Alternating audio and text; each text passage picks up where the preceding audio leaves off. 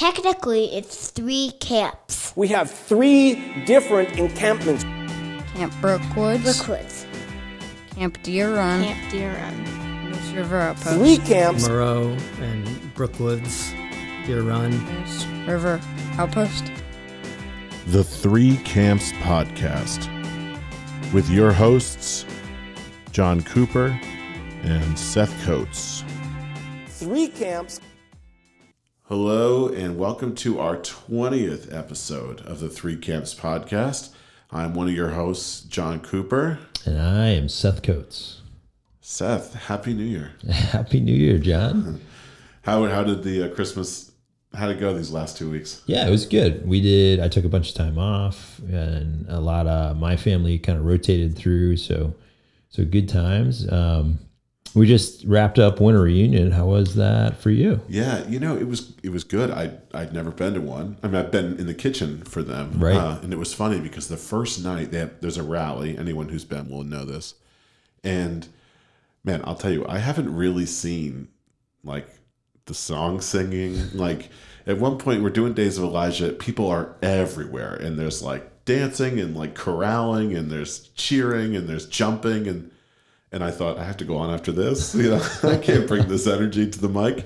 So uh, it was good. I, I you know, I, I like I said, I, I didn't know how it was going to all play out, but I was certainly happy to be a part of it. Nice. Yeah. And just so everybody knows, like John was the camp speaker and Yeah. someone else ran the kitchen. Um, Tim jumped in there Yeah. to run the kitchen. So different role for you. Yeah. Is that first time doing something like that Um, with kids. with kids? Yeah, Okay. yeah. So that was, you know, you always go, I'm not going to be able to be keeping these kids awake, you know, especially because they stayed in to do to do fireworks on New Year's Eve, and they brought in the New Year. I think everyone kind of cleared out around like 1 a.m.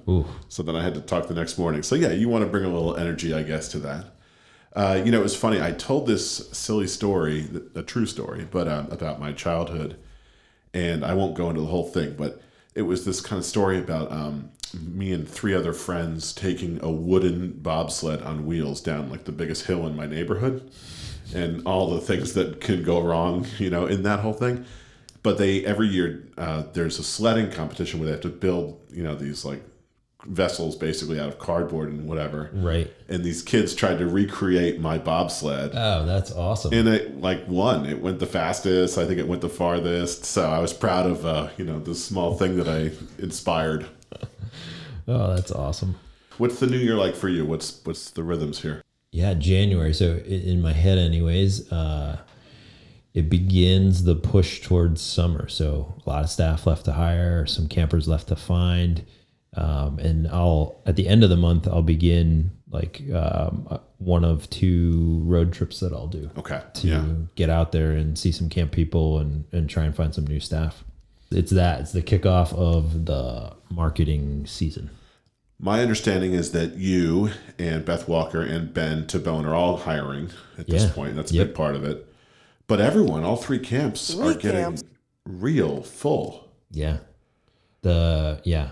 I, MRO, I don't think we're close to full yet, but our registrations are off the hook compared to an, a normal year, whatever normal is. I almost want to just tell people like who are listening and they want to send their kids or grandkids to camp, get on it, Right. Because it's it's filling up, Right. Yeah, We uh we've often said we don't want this to be like a commercial spot, but it, it's probably worth saying like if you thought you're going to camp this summer at Brookwoods or Deer Run and potentially MRO, if you're not signed up, you should get on it. yeah. It's a public service announcement. It's Yeah, not a commercial. It's just we're just trying to do you a, a solid. uh, speaking of uh, MRO, well, it's first Tuesday. It is. Bringing in 2023 in style. Happy New Year, everyone. Episode 20, baby. Let's get into it. It's First Tuesday. See what I did there? This month, we're thinking about the importance of camp in our spiritual walk, but also how camp alone might not be enough to carry the day on our sanctification. You've heard me say this before, but I hate 10 pound words. But I'm not sure I have a better one than sanctification, right? I could say the whole thing every time our spiritual journey towards becoming more like Jesus, but that's what I mean sanctification, the way that God grows us into his people. Allow me a quick analogy. In my early 20s, I fancied myself an outdoorsman. I thought I was a pretty big deal. I could nerd out on gear till my listeners glassed over, and they did. I was in good shape. I could carry heavy things far. I could hike fast. I could start a fire in any weather conditions rain, snow, it didn't matter. I had the skills and the determination to make it happen. I was great in my own mind. I did not have to train or stay in shape. I could eat whatever I wanted in any quantity I wanted. I could pack my 6,400 cubic inch REI pack and then hammer into the mountains for days or even weeks at a time. I learned to build log cabins with a chainsaw in those days. I hiked all the 46 peaks of New York. I was lead climbing 510 on real rock. I would just go out and do these things, and I could without any preparation. It eventually changed, and I didn't see it coming. In my late 20s, my wife and I moved to Montana, and we served at a camp out there where we lived at 6,000 feet of elevation right on the edge of the Gallatin National Forest. My first summer out there, I led a father son backpacking trip into the Spanish Peaks wilderness. We spent a good amount of time hiking around the seven to 9,000 foot elevation, and we summited an 11,000 foot peak. I had just turned 27 in that summer, and let's just say, in my mind, I still believed I was basically invincible. But on day five, my body proved to me that, that I was not invincible. My knees started to swell, and the pain from each step increased. So I did what any reasonable person would do and started a steady regime of ibuprofen. I remember getting off that trip and talking with Kathy about it, to which she made the reasonable suggestion that maybe I needed to work out and prepare for these things. So, you know what I did? I bought gear, lighter gear, and I did not work out. I went on a full send, ultralight backpacking deep dive. And it was still some years later that I realized she was right, and I needed to invest time throughout the year in preparation for some adventure trip or excursion. Summer camp can be really important in the life of a young Christian. It was for me. I sometimes wonder how many of our campers or even staff rely on it as the only source of spiritual growth in their lives. They get through their year and then head back to camp for the boost or growth that it brings. Kind of like me heading out on a backpacking trip, not having invested any time or effort the rest of the year. And I realize that I'm stretching a little to connect the hot headed 20 year old Seth's ill preparedness physically to the power of God's sanctification in our lives. But track with me. Camp is great for growing spiritually. It really is. We do all the things there. We read scripture, we have mentors, study the Bible, sing songs, we have campfire chats that God uses to shape us. It can be the high point of the calendar year spiritually for many people. It was for me. But how about the rest of the year? In my mind, January is the furthest point from summer camp.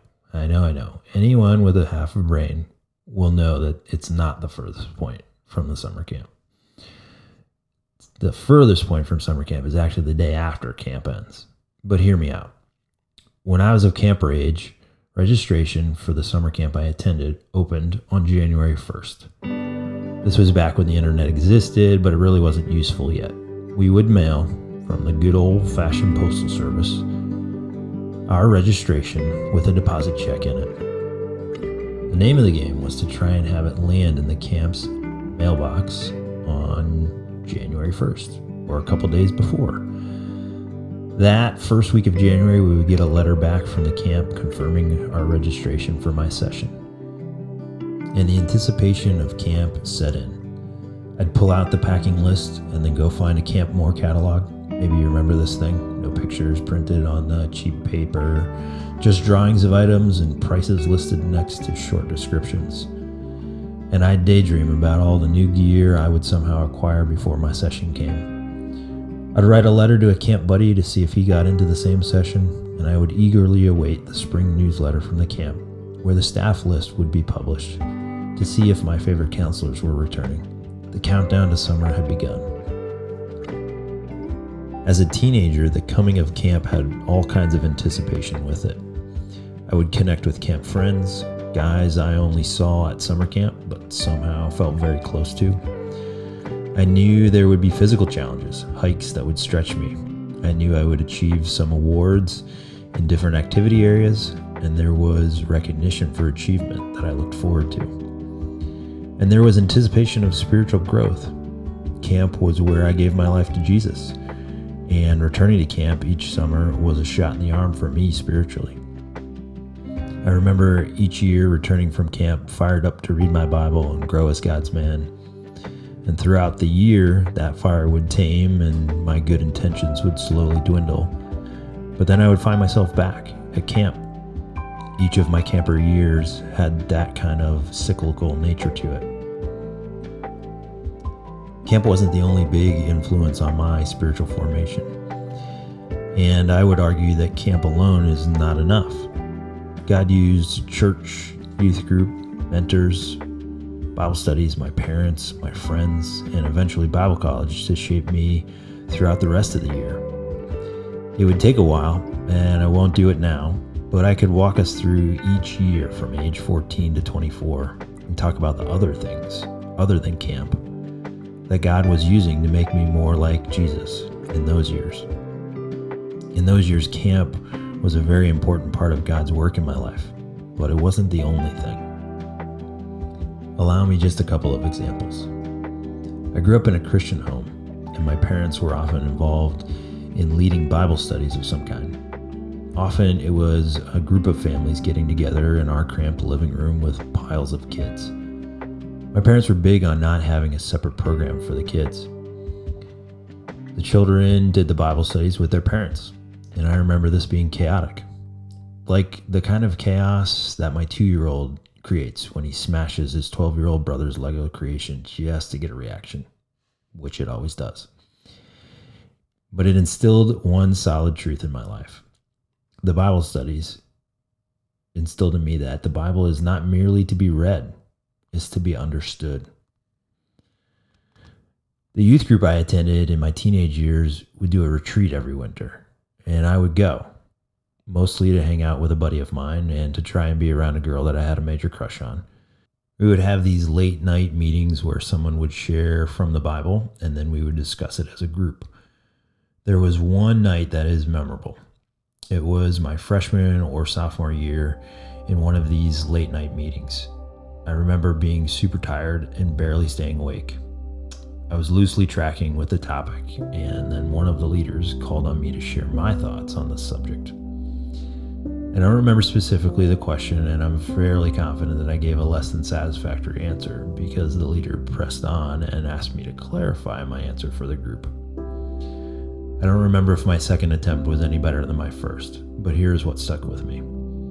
It was the realization that people around me expect me to know what I believe and be able to talk about it. And that youth retreat started a resolve in me to do just that. I worked for a year after graduating high school. I had aged out as a camper from the camp I attended, but I knew I would be returning on staff the next summer. I was involved as a leader in three different ministries, but the biggest thing that stands out for me from that year was a guy that I worked with. He was a solid Christian, but probably didn't fit the mold of a church going guy from our area. If you saw him on the street, you would assume he owned a Harley. He's that kind of guy. Most of the days that we worked together, he would buy me lunch and ask hard questions about my faith and what I believed in. And then he would suggest passages of scripture where I could go and read more about what we were discussing. And I would.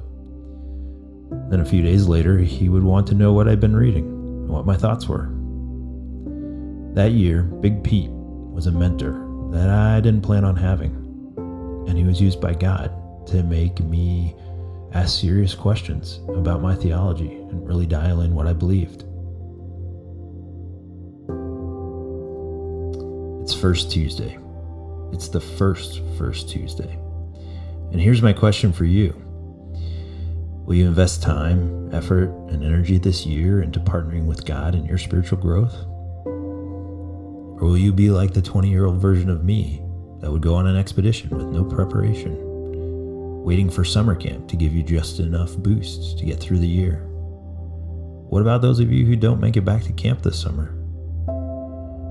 Are you still hanging on to the importance of camp in your life and in your sanctification from years past? And what about now? What things do you put in your life to continue to grow as God's man or woman? Let me leave you with a quote from an email I received this past summer. This is from a young man who attended camp and eventually aged out, but just like I've been talking about, knows that camp alone is not enough. This is what he says Hey Seth, I know it's been a while and you might not remember me from camp, but I went to MRO for many years and I feel like I owe you a thank you. My last year of camp was nearly three years ago. And on one of the last days, I asked you if you might have a Bible that was easier to read than the normal translation. You found me the next day and gave it to me, and you wrote how you hoped this would lead me in my next direction towards God. I've read a chapter of this Bible every night since August, almost three years ago, and I feel as though it's finally starting to take shape. And so I really appreciate that. I just wanted to reach out because I was thinking about camp and how special that place is.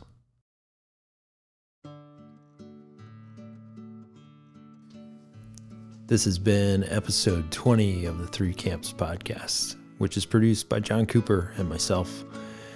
A big thanks to John for coming in after a long weekend and editing all this to get it out on the right day. Happy New Year to everybody. I hope that you have a great start to your new year. I hope that you will take some time to think about what God might do this year in your life to draw you closer to Himself.